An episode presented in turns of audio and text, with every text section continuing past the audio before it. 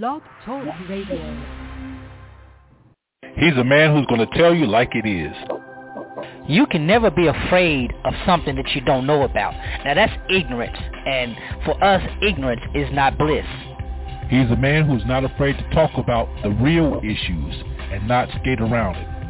Don't you think it's about time that you got tired of where you are? I mean, you have got to be ready for God to do something for you and let him move. He's a man who loves his God, his country, and his people. I'm going to be honest with you. I'm not too fond of the political state of the world, and uh, particularly the, the U.S. as it is right now. But if you want change, you have to make it happen. You can't keep settling for less than what you ought to have. He's a man who's sowing seeds of life, love, and liberation to anybody who's willing to hear. There comes a point in time where everybody just needs to shut their mouth up and listen to God. And God is the one who will lead us, and God is in all truth. He'll tell us everything we need. That covers every area, every facet, from politics to church to you name it.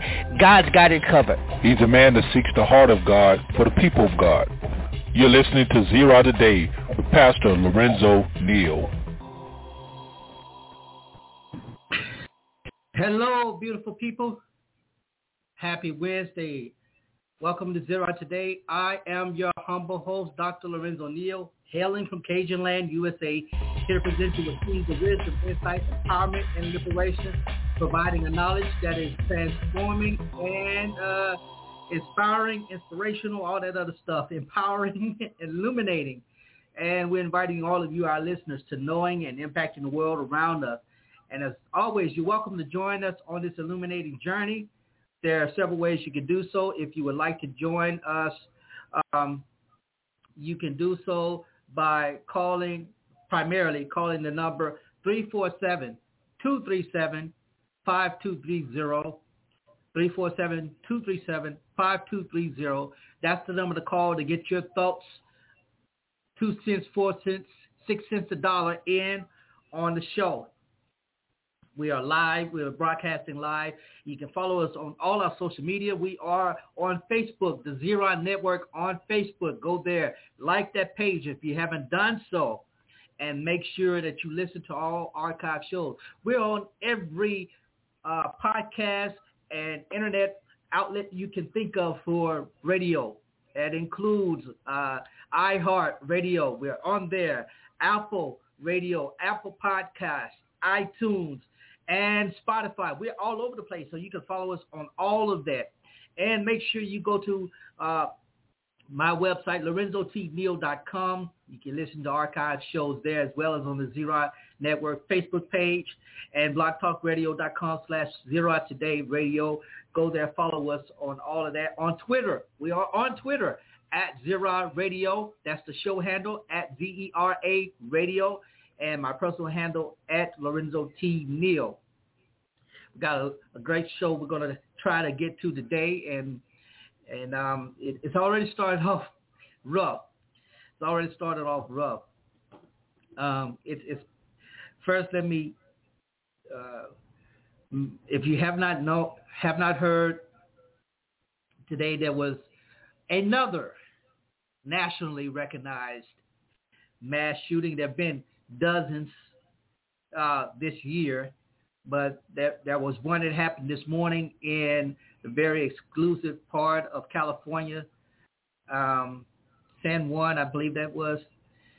And um, hold on, let me pull it up to make sure I get it right. Uh, but anyway, um, nine people, San Jose. So nine people lost their lives uh, nine transit employees in the San Jose rail yard today. That nine person does include the uh, shooter. And the shooter has been uh, recognized by police as a former employee of the rail yard. This, this shooting takes me back to the 80s and 90s when we had uh, postal workers going around committing crimes like this among their own employees, I mean fellow employees and co-workers. Um, and, you know, we coined the term going postal. Employee gets disgruntled. may get fired, may have an interaction, a negative interaction with another employee, uh, manager or whoever, and you never know what was going to, if it set them off or not, and they would go and commit commit a heinous crime, and we coined it going postal. And it's just unfortunate that this happened. It's unfortunate that these these um, shootings have been happening across the country. Um, more mass shootings this year than usual. More shootings this year than usual, and it, it's it's sad. Um, so uh, we want to send our condolences out to the families of those eight persons and even the family of the perpetrator uh, and the first responders and um, the employees at that um, that rail yard and the city of San Jose. This the, here, here's the thing. That trauma does not just impact the victims' families. It impacts the entire city of San Jose. Uh, it impacts the entire state of California. It impacts the entire um, West Coast. It impacts the entire country. It is impacted. This, think about this. San Jose is the technology hub for us. You got, you know, you got Google, you got Facebook, you got Twitter, you got, you got major investors, you know, and, and startup investors, all of that. You have what, maybe about a million people in that area, and it's it's think about how this is Silicon Valley. Just think about Silicon Valley, and think about the the, the fiscal impact Silicon Valley has on the world.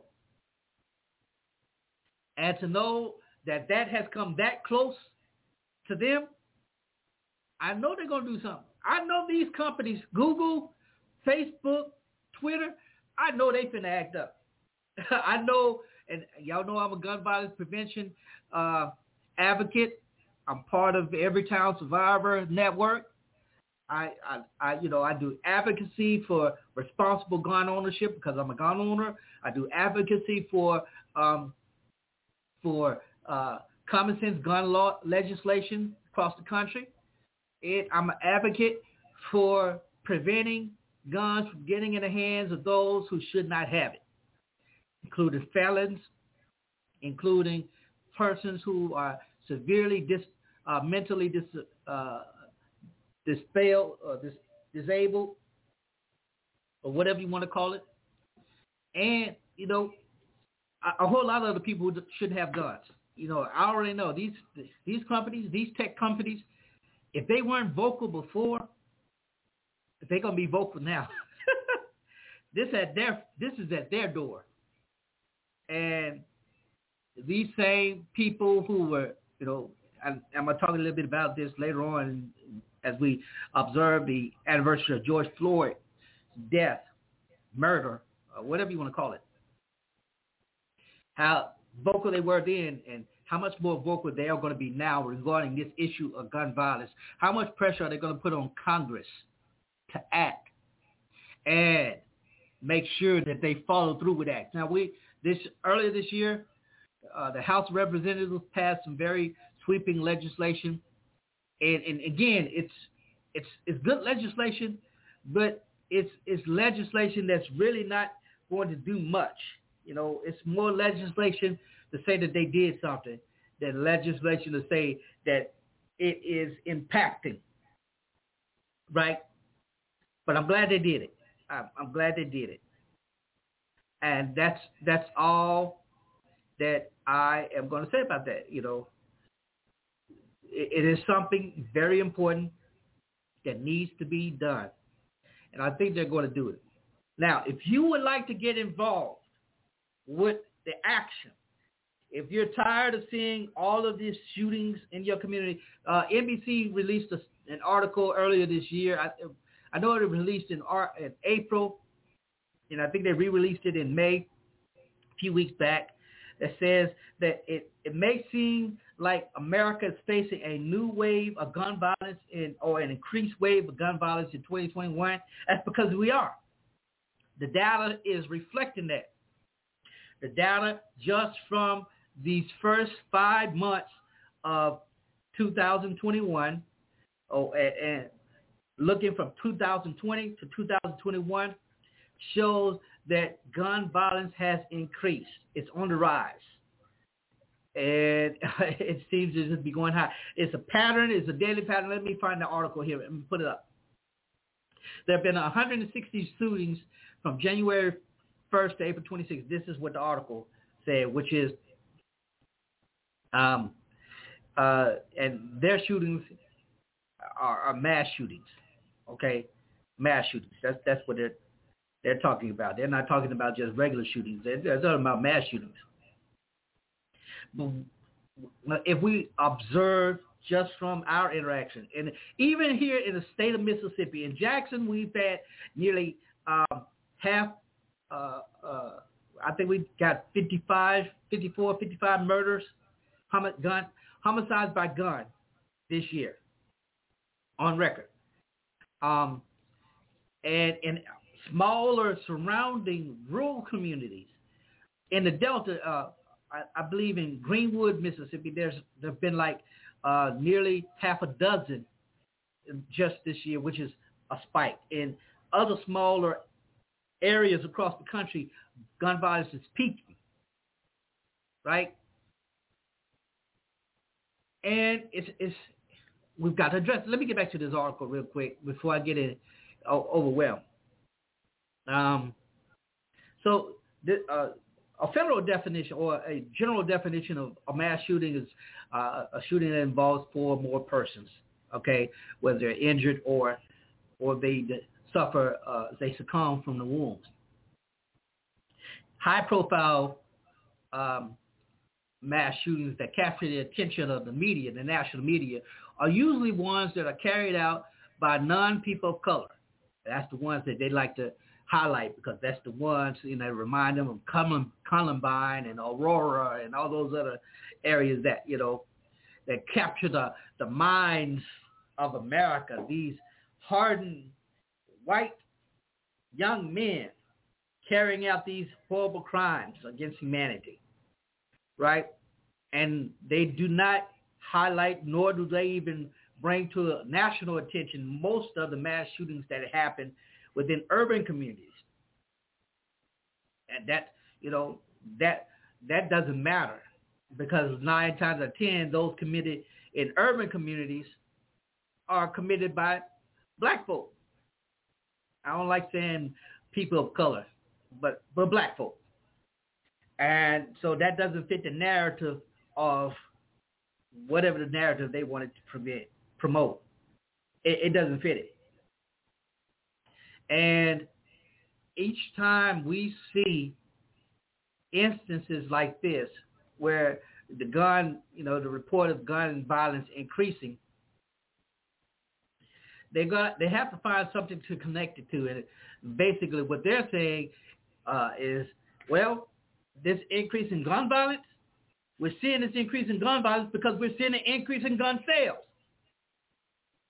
Correlation doesn't necessarily mean causation. We know last year, 2020, as as people were told to shelter in place, people went and bought weapons. Even those who ne- who said they never own a weapon, a gun in particular, never own a gun, went and bought guns because they were like, well, if we're gonna be inside for this long time, I'm gonna make sure my family and I are safe. There were people who were who would never have handled a gun, going to gun ranges to learn how to handle a gun. And I ain't gonna lie, I purchased me another one last year too. I found a good deal on one. I went and got it. I don't, you know, it's just a little pea shooter. Yeah, you know, I'm not getting a AR-15s or anything like that. You know, I shoot to disable, not to kill. And I'm going to make sure that, you know, that I can stop that person that may be trying to harm me or harm somewhere, someone else I may be in the vicinity of. I'm one of those good guys with a gun. At the same time, I advocate for uh, responsible gun ownership and gun violence prevention. Yeah, I know some people say, how can you do it? It's easy. I'm going to protect my house and myself, and I'm going to tell people, don't react negatively. Pull out a weapon and, and kill someone. You don't have to do that. You have a dispute, and it's just the message I'm trying to get to young black men. Um, one of the options that I'm trying to uh, present to our community here is, look, we need to help teach these young black men in particular, uh, full of angst, rage, aggression, all of this. We need to teach them how to divert that, how to how to invest that negative energy into something that can be positive. Boxing, martial arts, marching band, and that should take out the aggression. Anything, you know, and other areas, you know, invest in the arts, invest in the community in some way. Um, and so we're, I'm working with a lot of other persons. We're trying to get that back into the city and get this back into the community and bring community, a sense of community, identity, connection to these young black men who somehow have access to weapons who shouldn't have access to weapons. I'm talking about teenagers, 14, 15, 16 year olds, 17 year olds, 18 year olds who aren't in the military. They're not in the National Guard. They should not have access to weapons.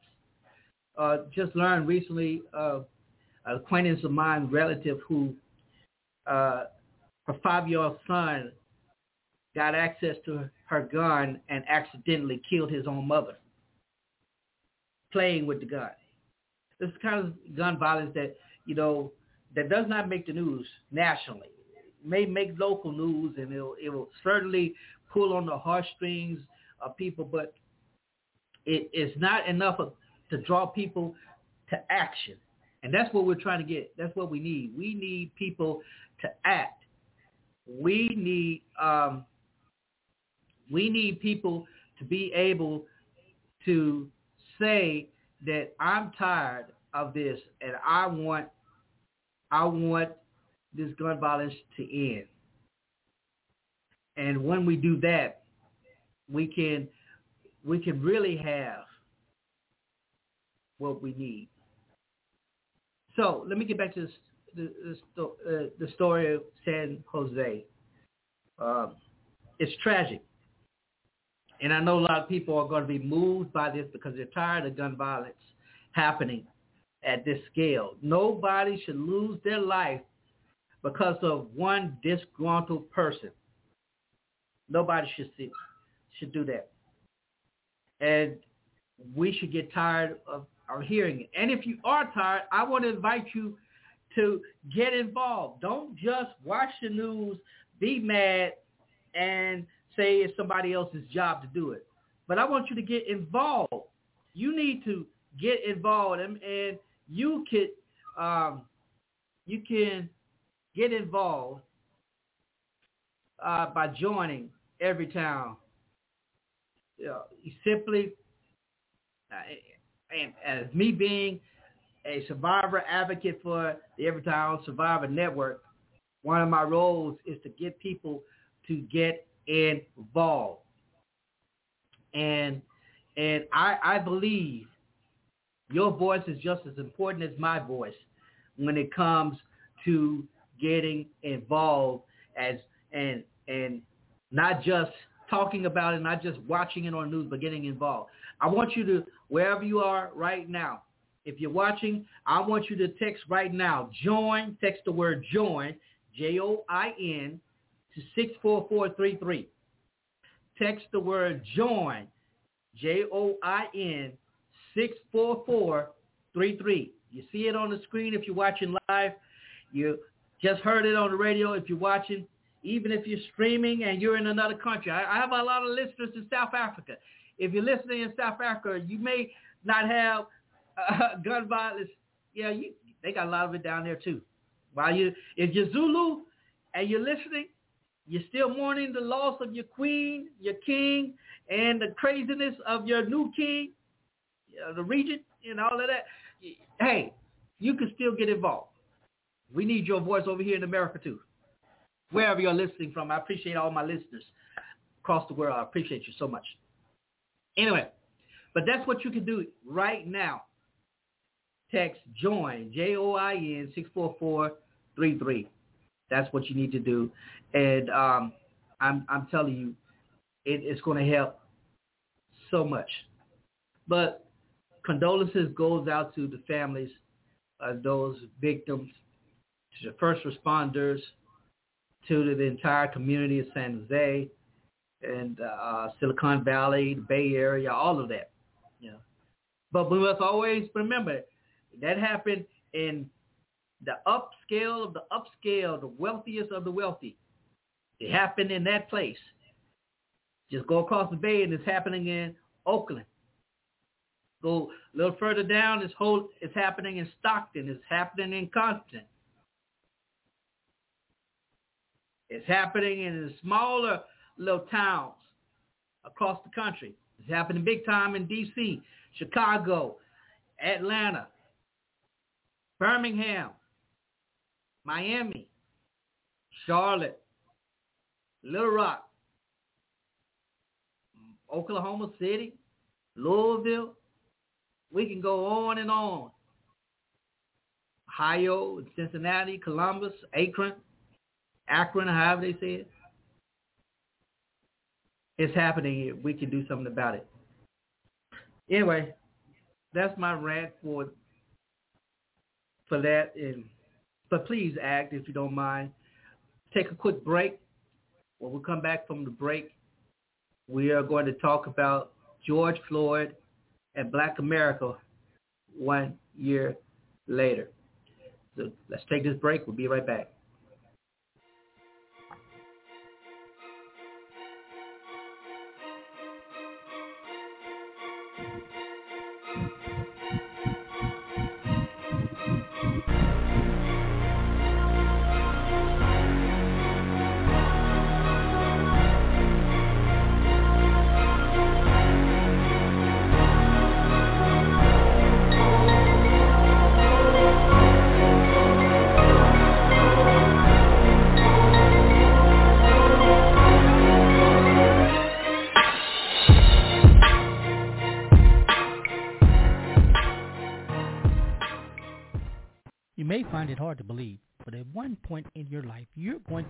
Access to reliable legal services. Legal issues can be confusing, complicated, and even a bit embarrassing. That's why I joined the family at Legal Shield. Legal Shield offers the most affordable, comprehensive legal coverage available. And for a small monthly fee, I have access to Legal Shield's personal plan that includes attorneys who will represent me and provide me advice, even draft and review documents on my behalf. Not only do they provide excellent legal services, but with their ID Shield, I'm also guaranteed protection from all fraud, including identity theft protection. Did I mention to you I have so many perks, and benefits that come with being a member of Legal Shield? Yeah, that pretty much covers the plan itself. For the last 45 years, Americans have trusted Legal Shield with all their legal needs, and I'm glad that I've joined. So give them a call. Visit their website, www.legalshield.com. I'm telling you, you will be glad that you did. So if you're not aware, I am a very very curious person. I'm always trying to learn new things. And um, so I recently learned about Skillshare, and it's opened up so many doors for me on learning how to be a better creative person. I've learned, I've taken classes on uh, creative writing, on my podcasting, on my YouTube videos, all of that. It has come in handy, and I would strongly recommend you if you are trying to improve on any skill that you have, and you want to go from being a hobby to uh, make it a pro.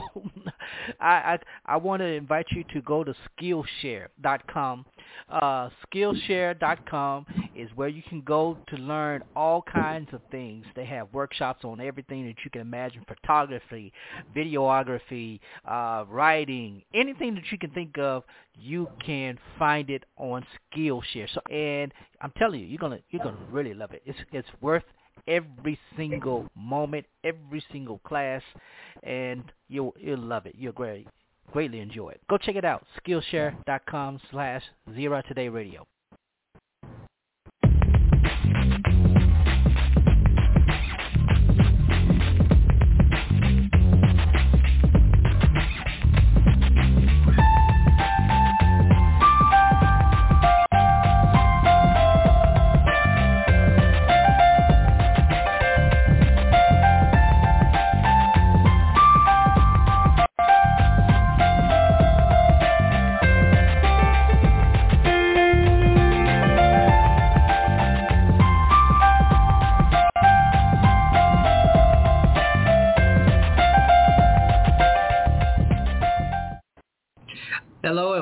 To Zera Today. I am your humble host, Dr. Lorenzo Neal. Thank you so much for thinking out robbery to tune in where are, wherever you are listening. You're listening by way of the Facebook page, Zera Network on Facebook. We thank you so much. If you're listening by way of live radio across all the platforms we are on, we thank you so much. Wherever you are listening, and if you're watching live on Facebook, and if you're watching on YouTube later on, wherever you are watching, we thank you so much. We thank you for what you're doing. I want to take this time, if you have not done so, go to lorenzotneal.com, look at the site, read the articles there, and buy a book. buy a book. You know, invite me to come do something for you. I don't know what I could do, but uh, you can invite me to do something. Uh, read my bio. You'll see what I can do and uh, the various opportunities that I have available. And make sure you go to patreon.com slash Lorenzo T. Neal and become a patron for the Zera Today show um, for a little as a dollar a month. Your support helps do what I'm doing. Look, I, am I'm, I'm upgrading. I, I'm doing better than I was a year ago. Ain't that something? And next month will be uh, the 11th year that I've been doing the Zera Today radio show, and I'm excited. You know, uh, I'm excited. I've been doing it this long. But anyway, Thank you guys so much. So let's get into the topic of the day.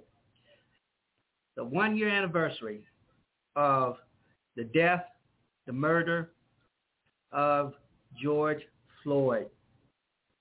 It's been observed, and, and before I get into this, it's also the 100 year anniversary of the Greenwood Community Massacre. We call it the Tulsa Riots of 1921 but it's the Greenwood Community Massacre, where the white community members of Tulsa went into the uh, predominantly black community of Greenwood that was prosperous, that was called the Black Wall Street, and they literally burned it down. And there are only, I think there's just one surviving member, person from that time who's alive today. Uh, she's over 100 years old, and she's being recognized this week we want to recognize the legacy of that community, and not just that community, but there are many other communities. There's the there's the um oh my goodness, it escapes me right now. Bayou Mound Bayou community in Mississippi that was a similar uh, way. Rose Rosewood and um, many other Elaine, Arkansas. We could go on and on and name these communities. Harlem, when it was Harlem these communities of black people that thrived. They thrived and they were segregated and they thrived. They didn't depend on the government. They didn't depend on white folk. They did what they needed to do for themselves and they thrived and they became a target. And I think we need that that uh, mentality today, if you know what I'm talking about. So we have the 100 year anniversary of that uh, of that event, and we have the one year anniversary of George Floyd. And the question I'm asking, have black people fared better one year later? And the question I'm, I'm posing is not just um, recognized as as far as the uh, what some people would use the word oppression. I, I don't really think we're oppressed, but the injustice I think is a better word. The injustice, not just in policing, but economically, educationally, politically, and of course when it comes to criminal justice. And um, it's no secret that I lean more toward the conservative end of things. I'm, I'm uh, center right when it comes to a lot of issues politically and socially. The one thing I can say is that the incident with George Floyd last year disrupted the entire framework of American identity altogether. It disrupted the entire framework of municipal policing across the country. And it, it disrupted the entire framework of the value of black men's lives. Uh, and that, that, that's loaded. That's, that's loaded. So, no, how, how have we fared? Now, following George Floyd's death, those nearly nine minutes that uh, Derek Chauvin had his knee on that man, and you know you watch the video and you see the those bystanders say, "Look, man, he's had enough. He's not moving. He's not breathing. Yo, get him some help." And to see the officers just standing there, seemingly helpless, and watching Chauvin just kind of have this look like, "Yeah, I'm in control. I got this." The imagery is is is it is a part of our social consciousness now. Can't escape it. And to be followed, I mean, this is following the shooting of Ahmaud uh, Arbery, several other police-involved shootings that were um, highlighted by national media, and of course Breonna Taylor, an incident that happened with her followed by some other incidents uh, with a young man in Atlanta. I can't remember his name, uh, who was uh, fleeing from officers when he was shot. Well, he wasn't fleeing. He, he, you know, he basically brought harm upon himself.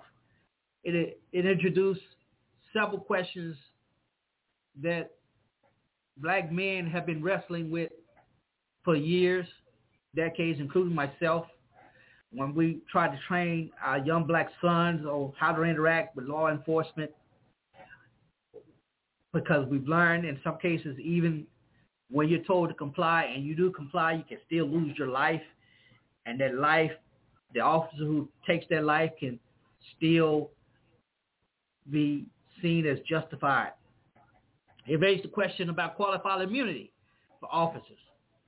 It raised the question about uh, um, policing in a new way, particularly funding with the call for defunding the police and the, the expression of the rage that followed across the country, rioting, uh, and in some places rioting that is still continuing that has nothing to do with George Floyd. So let's let's walk this back. George Floyd is killed. Immediately, the, the entire country recognizes that this was a grave injustice. Even the late radio host Rush Limbaugh questioned it. And he had the conversation with the Breakfast Club as to why. Why did this happen? I wish I had the clip to play, to play but you can you can go to YouTube and Google Rush Limbaugh and the Breakfast Club. I'm quite sure you'll find the interview. I listened to the interview when he uh, when he played it on his program last year, and I could hear. I don't know if Rush's sickness was bringing about this lamentation. You know, if, if he was aware of how close he was to death because of his illness, how if that had any impact on his reaction and the seemingly empathy that he had as a result in response to this incident. I, I don't know. But it was just good to hear Rush Limbaugh for the one time, you know, on the side of the victim. And he, even now, even a year later, after the death, we still have uh, some conservative pundits. I just don't understand how they're trying to frame Floyd from his criminal history instead of framing him as the victim of police uh, brutality. You know, that's what it was. I, we know he had a record, and, and he was deemed ready, paroled, and on good, on good and regular standing to be able to do what he was doing. And yes, we have to admit that he was high. The brother had enough in him. Uh, I, I, it does drugs in his system, and he also had COVID. Uh, we later discovered, but those contributing factors did play a role in what got him in his predicament. Yes, we have to acknowledge that. That's the reality. We don't neglect that. You know, we're trying. Some people are trying to celebrate him as a hero, as a patron saint of criminal justice and law enforcement violence and all of that. They're trying to paint him as that. And I understand the argument, and I also understand the counter argument. But you know, when you look at it com- holistically in its totality, we know that yes, he had a role to play in his death, but should we highlight the role that he played in his death? No. No, we you know, it's not like he was you know, he got high saying, No, I'm gonna die today. No, that and any person who puts it in that perspective, you know, your mind is warped. You know, any person who deals with individuals who have drug-related issues, issues, will know that sometimes they make decisions that are not the best and not in their best interest. And because of that, you know, it could lead to their demise. We can fault them for this the disease of addiction. We can fault them for the decisions that we made, but we can't fault them for their death. And neither, especially when it comes at the hands of another person, that could have been prevented. Now, Floyd had gotten, had died from the intoxication of the drugs that he had, then it would have been a different thing. Um, I did not watch the trial. I didn't hear all, you know, I heard several arguments post, uh, you know, after the trial about, you know, the system, the drugs in the system contributing to his death. COVID may have con- contributed to his death. Asphyxiation by me contributed to his death. Uh, the, the whole point is this officer, Derek Chauvin, and those officers who were with him on the scene, allowing him to do so, uh, are the reason he is dead. Okay? That's it. And for those conservative pundits who are still trying to appropriate George Floyd as a criminal, and I'm not trying to, you know, I'm not trying to put him as a victim alone, but to see him in this one capacity and I have empathy about how he died, you know, that that's you need get back in touch with humanity, man. That's what you need to do. And for the liberals, for those more progressive persons who are trying to hail him as some kind of hero, you got to remember, the man did have a criminal record. He did porn. I ain't gonna lie, man. I saw that clip. I, I saw the clip. Don't y'all lie and say y'all didn't see the clip too. I'm sure some of y'all probably saw that clip too. I think it was the Habib show, something like. I, I, if I gave him free publicity, my bad, y'all. But you know, he was he was not the best human being. Neither am I the best human being. Neither are you the best human being. But prior to that, his death, he was doing things that were trying to be that was positively impacting his community. And that's what he needs to be recognized for. And that's what he needs to be remembered for. The fact that he was literally trying to do, you know, while he was in Houston, he was trying to do things while he was in prison, after he got out of prison, and even leading up to his death, he was still trying to do things that would be positive for his community. And yes, we should observe that. We should recognize that. But should we uh, hail him for that? No, you know we don't want we don't want to do that. He's not a martyr for uh, social justice. Okay. Matter of fact, we sh- we should not have martyrs for social justice. It's sad that we do. It's sad that we, we have Martin Luther King Jr. We sad that we have Malcolm X.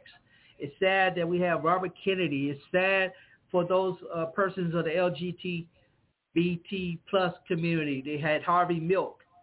You know, it's sad that we have martyrs for this. It, we shouldn't have it. And I could go down the pantheon of, of names for other areas of social engagement where people you know, suffered death that led to a greater cause being promoted. And that's that's just it's sad how that exists, but it shouldn't be. And I'm hoping I'm I'm hoping that we can get away from that. But anyway, back to um, George Floyd. What else did it do for him? I mean, not for him, but for this country. Uh, what let me, let me pull up some. Um, I had some notes that I really wanted because I really wanted to be clear. I didn't want to ramble on this. I wanted to make sure I had clear points and um, clear arguments that I could articulate and hopefully get some engagement from. Um, if you want to call, you can 347-237-5230 if you're listening live by way of uh, whatever streaming listening platform you are. If you would like to, we gladly would do that. Uh, um, anyway, so let, let's go back and address the rioting that happened. Not just there, but the rioting. This is the conditioning that I was disappointed by because after George Floyd, from that moment, every officer involved shooting no matter where it happened in this country, even if the person did not die, as in the case of someone in Wisconsin, that person did not die, but they were rioting. And even up until, you know, even recently, just a few weeks back, we saw the young lady who was, uh, well, they weren't rioting, they were protesting. Let me, let me be more specific. In some places, there was rioting. And by rioting, I'm defining that as the destruction of property. By protesting, I mean people got out in the streets, they yelled, they had their signs, and they did what they did. That's protesting. That's wonderful. But the destruction of property, be it either private or public, is unnecessary, uncalled for. And we saw this continually happening across the, the country. We saw the establishment of in Seattle of an autonomous zone where it in itself had gun violence. We see we see in Portland. We see in Portland and in this even now they're still rioting. And I don't understand why port, people in Portland are rioting. Not only do they have the advantage the advantage of privilege, they ain't got nothing. I, I just don't get it. You got a bunch of white rich people, or uh, let me let me say not rich people, rich people, but more affluent people, okay, who are just and most of these are uh, Gen Z and uh, millennials who push young millennials, younger millennials who are pushing this, and they're riding just because they can. They're you know, it don't matter if they're Antifa or anything else. They are rioting simply because they can. That's it. There is nothing, nothing opposing them. There is no intentional crime being committed against them, no oppression coming at them, and yet they're they're doing all this. It it makes no sense to me. May make sense to them. Maybe I'm mistaken. You know, they're I don't I don't know. And, you know, and then we see not just the continuous rioting and uh, protesting, but this is the biggest thing that has really, uh, no, let me, you know, I'm to come to this later. The, the critical race theory. Arguments that have gone back and forth, so much so that the Southern Baptist Convention is initiating, uh, presenting a resolution in its convention uh, coming up next month to address critical race theory and say that it is not relevant, is not uh, Christian, is not something that they should address, and black folk just need to get over. And that's how it's not what the language of the resolution says, but that's what it pretty much says. Black folk, y'all just need to fall in line. White folk, y'all just need to stop being so excitable. Let's get back to the old days. Like go back to old days. We ain't talk about race. Them niggers, them colored folk, they stayed in their place. We stayed in ours. Hobnatter. Y'all didn't get that. That was me spitting. You know, like shoot. Never mind. It, it didn't make any sense. But so critical race theory and the idea of white white guilt. This book, White Fragility, and I've read through it, and I it made me laugh. And I talked about this on another show, uh, not long ago. It's this idea of black people are unable to do for themselves.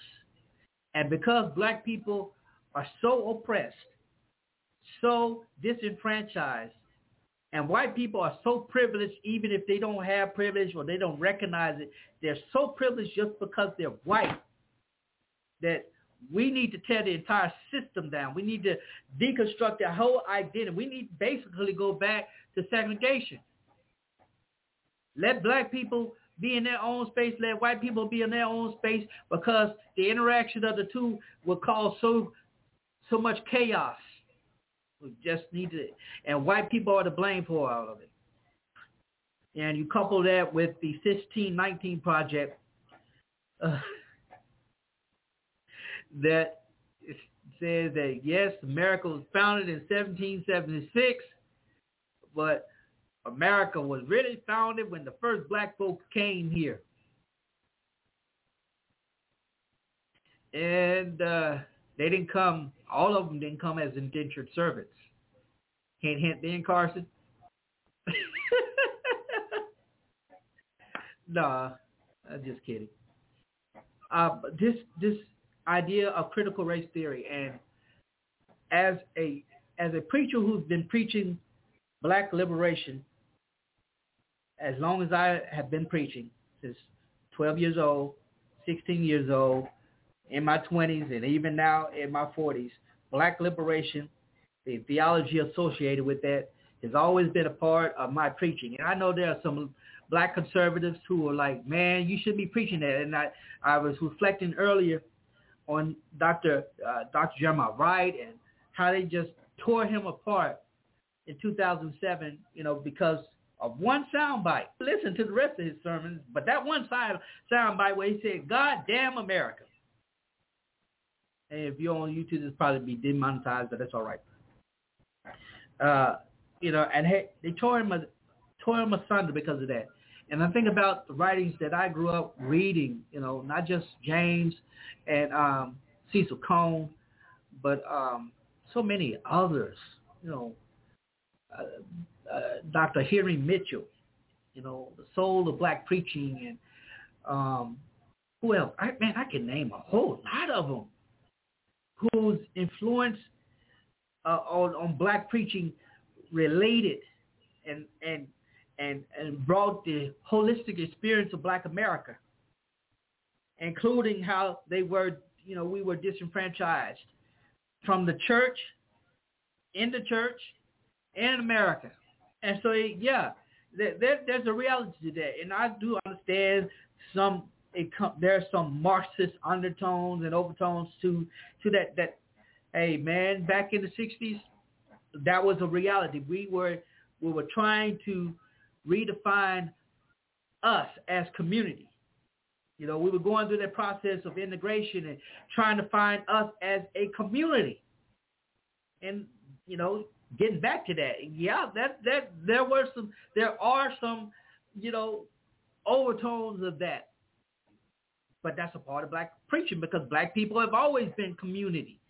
We've always been, you know, we're not communists when it comes to philosophy.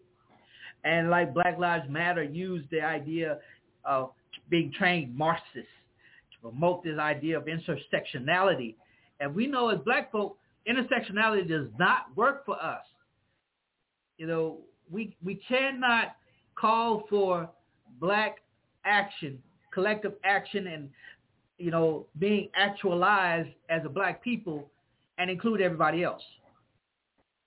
We can't do that. We have to be ourselves. We have to be the community, black folk. We can't be black transgender. We can't be black LGBT, BTQ. Now, I know there are people who identify that, but but when it comes to the table, and I said this on another show. So when uh, the 1963 March on Washington, the groups who were there and the people who spoke, they, in all essence, as we understand today, were intersectional. But they knew they had one cause, right? That was the cause for jobs. That was the marks for jobs, right? If I understand it correctly. And economic integration and independence or interdependence, however you want to phrase it. And that, that's what it was for. That's what it was all about. That hasn't changed. And just because people identify in certain ways, we can't differentiate and delineate from the main cause as black folk because that means it's taking away from us as a community. And I know we don't like hearing that. I, I, I know we, we got to be accepting, but think about it. Black folk are the only ones, the only community that's been fully accepting of everybody else. And nobody, those other communities have not been fully accepting of us. Think about that for a second. We've been fully accepting of everyone else. We love everybody.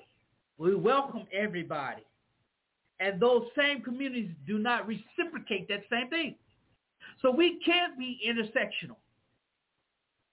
But that's a whole different rant. But anyway, the idea of critical race theory and how it's being, you know, you know, schools are starting to adopt it, and white people, some white people are, are just mad because you know, it's it's it is what it is. And most of them don't even really understand it. They're just getting the talking points from conservative outlets that they are getting their talking points from, and they're regurgitating that without truly exploring what it was, the history of it, you know.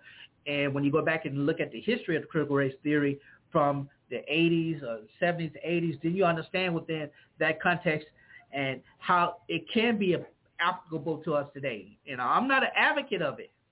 You know, I'm not going to promote it, but I understand the contextualization of it. But I also know that black folk, we have our own efficacy. We don't need the efficacy of government or anything else. We have the own means. They tell us to put us ourselves up our own bootstrap, right? That's what they say we ought to do. Well, let us do it. Get out of our way. Let us do it. Get out of our way. I'd love to hear your thoughts on that if you'd like to, just leave a comment uh, wherever you're listening, wherever you're watching, you're, however, you know, leave a comment. I appreciate it. This last thing, because I'm running out, running, out of time. Defunding the police. The call to defund the police. And this has probably been the most deflated of all the uh, act, calls to action post George Floyd's death. Instead of municipalities defunding the police, there have been some who have done that on paper. And then violence increased, crime increased. And they were like, well, we can't immediately defund the police, but we can shift some funds from the police to other organizations, uh, uh, not organizations, but other means of management. You know, so we have, and, and look, being somewhat of a libertarian, you know, I'm thinking government should be infringing on anybody's, you know, rights, not just rights, but life. You know, I think people can do and community community communities. Why am I not stumbling over? Why am I doing all that? Communities can self-police. Communities can self-govern with little little and minimal government involvement. I understand the role of government to be what it is, and there there's a need for for it function in a way. But remember now, policing in municipalities is a government agency. And if we say we need police, then we're saying we need welfare. I know that's a bad argument. Uh, but in so many ways, that's how I like. Matter of fact, I, I, I said that because I heard there's this YouTuber named The Amazing Lucas. And um, I, I listened to him and he made this comparison and I thought about it for a second. I was like, yeah, that does make some sense, but I, I probably it's, it's not a, the best analogy, but there's some there's some you know correlation, not much, but there's some correlation there. But for municipalities, uh, municipalities are beginning to realize that they can reform policing they can reform policing without defunding the police. The question, particularly in urban centers, where violent crime seems to be increasing, as I, I know gun violence is definitely increasing, but other violent crimes are increasing. The question is, how do we adequately shift uh, funding to government programs or community programs that can serve as interventionist programs. Now, I'm speaking particularly for black communities and programs directed toward black men. And I talked about this earlier in, uh, in the program. Because a lot of the crimes that are being committed in urban centers are committed by black men. And in other areas where there's a, a broader concentration of brown people, we're seeing that also. Um, and that's not just gun violence, but that's also gun, you know, suicides and all of that, domestic violence, um, armed robberies, burglaries, all of those things. Um, that's rising, partially because you know we were in sheltering in place. There was no way for us to go and nothing for a lot of young black men to do. And, you know, some, when they had access to a gun, they got in an argument, guess what they did? They shot. When they didn't have access to a gun and they didn't have anything else to do, guess what they did? They they did whatever they did. They committed crimes. And so we've got to address this delicate situation of criminal justice reform across the board. You know, what should it look like? What should proper policing look like? And uh, Joe Biden, President Biden has been in office now, and one of the things he campaigned on was complete uh, was police reform, and that's stalled. That has stalled. The House is not acting on it. The Senate is definitely not acting on it, and local municipalities are caught in this. This. What do I do? What do we do? If we, you know, we said we would defund the police. I think New York, New York cut their policing budget quite a bit, in a billion. I think I, if I'm mistaken about that, y'all can correct me. But um, they're learning that we need this and they're talking about demilitarizing the police. Well, the reason the military for the militarization of the police was because in the 90s, y'all politicians said we are going to we're going to be tough on crime. That was from conservative and liberals. They all said the same thing. We're going to be tough on crime. And tough on crime means we're going to make sure the police have the proper means of you know, aggressively enforcing the law. And we know what happened as a result of that aggressive uh, enforcement of the law. More black folk, black men got locked up. Families disrupted. You know, tough sentencing laws for minute crimes. Yeah, that's what happened. And here we are now, decades later, trying to reconcile that call to action with this new call to action of police reform, criminal justice reform.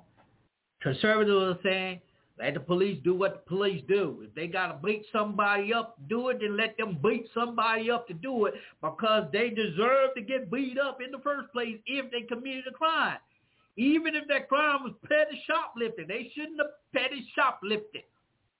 You know, that argument from some white people, conservative white people, and well, just let me let me not say white people. I'm just talking some people in general, black and white, who lean more toward the conservative, side uh, of things.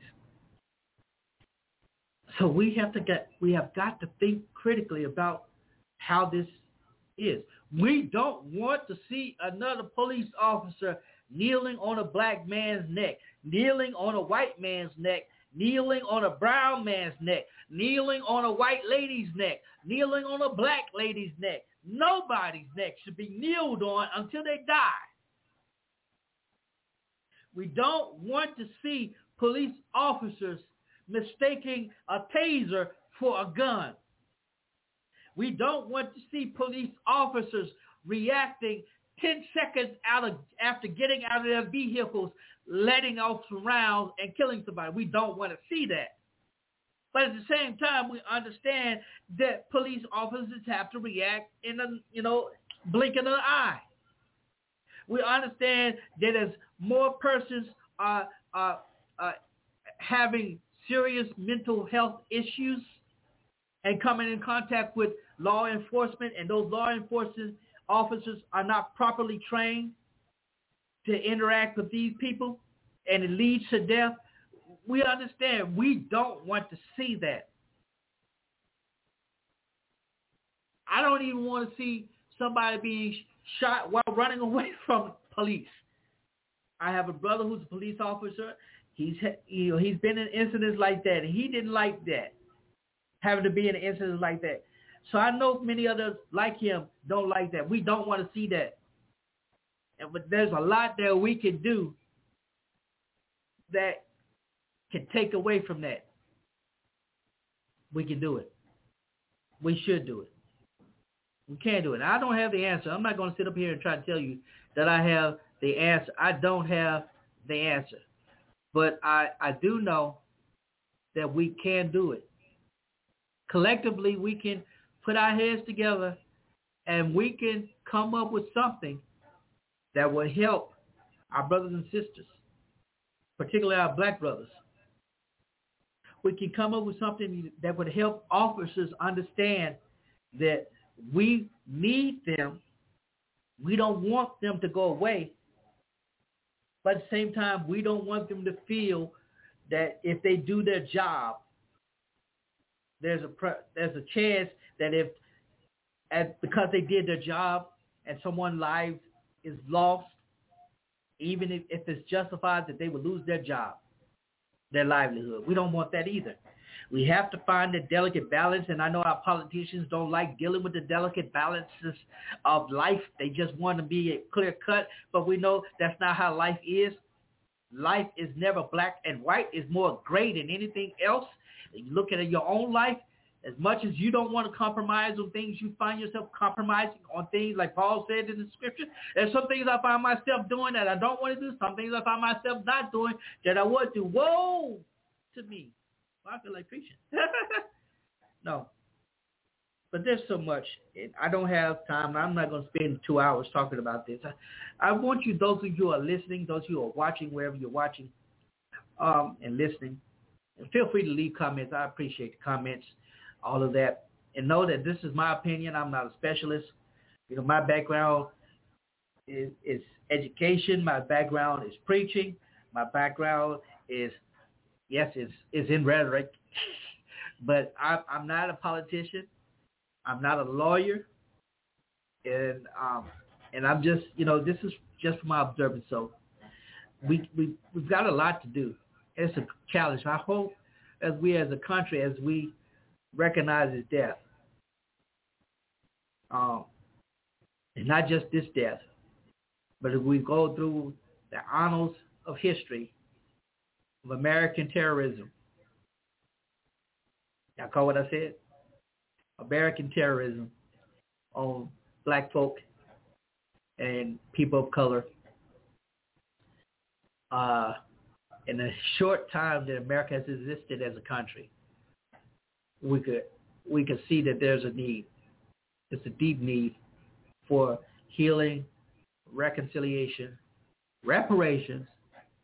I said that too, and so much more. But anyway, this is Dr. Neal. Uh, let me know what you think. Um, again, I appreciate so much.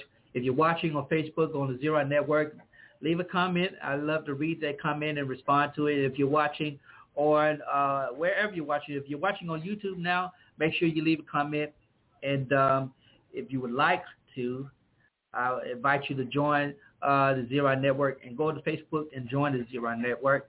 If you have questions that you want to uh, get to me, uh, however you want to, simply email uh, Pastor Lorenzo Neal at gmail.com or specifically, uh, more specifically, if you'd like to get information about the show, Zera Media Enterprises at gmail.com, Z-E-R-A Media Enterprises at gmail.com.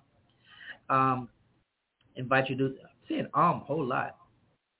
And if you have not done so, support the show. Go to patreon.com slash Lorenzo T. Neal and become a patron of the show. Help me do better because I'm trying to do better. You know what I mean?